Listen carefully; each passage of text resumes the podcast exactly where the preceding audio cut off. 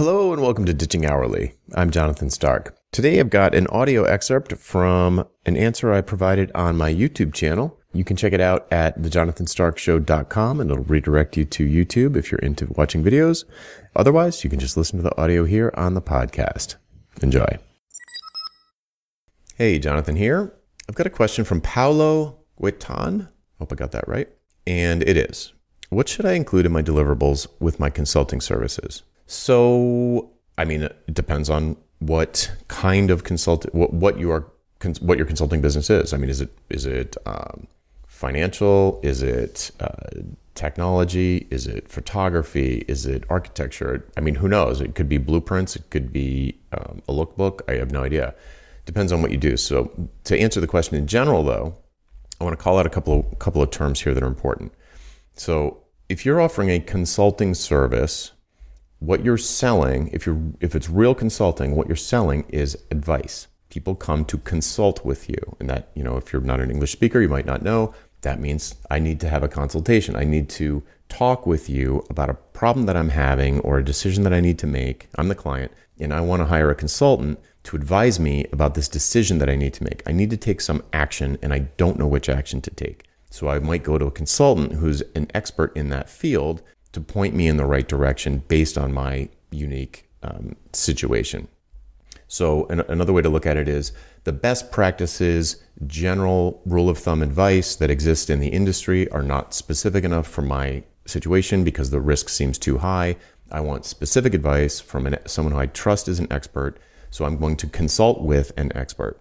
So, consulting is basically getting paid to answer questions questions are not i mean you could call that a deliverable but it's not like um, you know an 8 by 10 glossy. It's not like a, a, a, code repo. You know it's not it's not something that's more tangible like that. Somebody asks you for advice you give them advice. That said sometimes in a consulting arrangement uh, there's there are gray areas where you know I'll, I'll, i have to get specific to give you examples but as a as someone who was an expert at mobile web development which i would count myself as then I would say um, some deliverables that I've created in the past would be things like a system architecture. So I get called in because client has some has my client has some outside development firms that are building APIs and another one's building front end stuff and they're they're not happy for a variety of reasons and they feel like they need a real mobile web expert so they call me so I come in one of the things I deliver might be um, here's an here's an architecture for the API that's going to be more friendly on the mobile side because the because we can control the size of data getting sent over the 3G connection.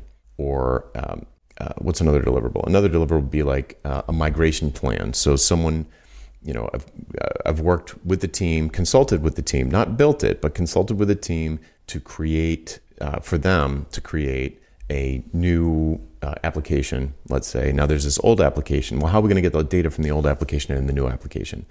I would probably write up uh, a timeline, a document with timeline to have them go through. You know, here's the path to go through that will get the data from the old system and the new system. Maybe there's, you know, there are all sorts of details can happen with something like that. So you could consider it a deliverable because it's like a report or a plan, but it's me giving them specific advice. It's like a medium for me to give them specific advice. Uh, what are some other things? Uh, they're they're always they're usually not something I promise in advance. It's usually something that crops up. They ask a question and they say, "Well, how should we secure this? Um, how should we secure this endpoint? We need to be kind of public, but we but we don't want people to be able to steal it." Um, all right. So, uh, and I don't have a, an easy answer. I might have to go do some research and create a proof of concept and say, here's the proof of concept. You can't use this in your shipping code. It won't work. It might not even be uh, running code. It might be like um, just just uh, pseudocode or something like that. But I can t- okay. Here's what I would do. Let's have a meeting with the dev team. And they can kind of validate that it does make sense. Everybody can agree. Everybody's nodding. Okay, great. Now that's the plan. Now run with it.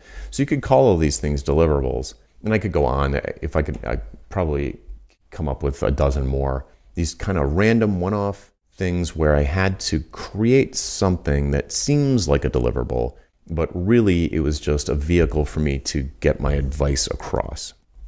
So, uh, what you should include in your deliverables, if I was going to answer, um, you know, this is a general question, if I was going to give you a general answer, I would include as deliverables things that are required to, to communicate the advice in the most effective way. So, whatever the thing is that you want to communicate, um, you do it to do whatever the deliverables need to do that, to successfully do that, then that would be the deliver- deliverables you should include. Sometimes you can know these in advance because if you're, you know, if you're, say, um, say somebody came to me for a strategy workshop, they've got this um, project that's imminent. Uh, it's still, it's not really, it's just getting into the planning phases, very high level. You know, all the high level people are involved. Maybe it's a board of directors, the managing director, or a CEO, and they're like, okay, we're, we really know we need to tackle mo- mobile next year because we're getting killed by Bank of America or whatever. Then, okay, so I, I know that what I'm going to do is I'm going to do some discovery. I'm going to have to interview a bunch of people. I'm going to have to perhaps even talk to some of their clients or their members or their partners. So I know that I have to do. I'm going to have to do that. So I can put it in as a deliverable. You know, like 25 interviews and blah blah blah blah. Uh, and then I know that I'm going to have some findings. And what am I going to? I'm going to deliver the findings either as in a meeting off a slide deck, or I'm going to deliver them in a, report form. Those are usually my two go-to choices. And based on the situation, I'd probably pick one in advance and say, yeah, and then I'll deliver the findings in a report to your board on a date of your choice or the location of your choice. So I know I'm going to have to do it. So that's, you could think of it as a deliverable. But the important piece is that you're you're transferring your knowledge to them so that they can make a bunch of what they believe to be very critical decisions for their business. So it's consulting, but it does have these artifacts that um, you know would be considered deliverables. Okay, so don't focus on deliverables too much. You'll probably have to have them in there. If there are obvious ones, include them in the proposal. It makes it feel beefier because people do like to hear about deliverables.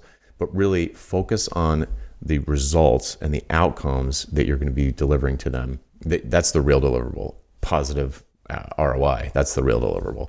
Um, okay, hopefully that helped. I hope I didn't just confuse the issue. I'm Jonathan Stark, and you can, uh, if you have a question for me, you can hashtag Ask Jonathan on YouTube, Twitter, or LinkedIn, and we'll add it to the queue and get to it as soon as we can. See ya. Hey, Jonathan again.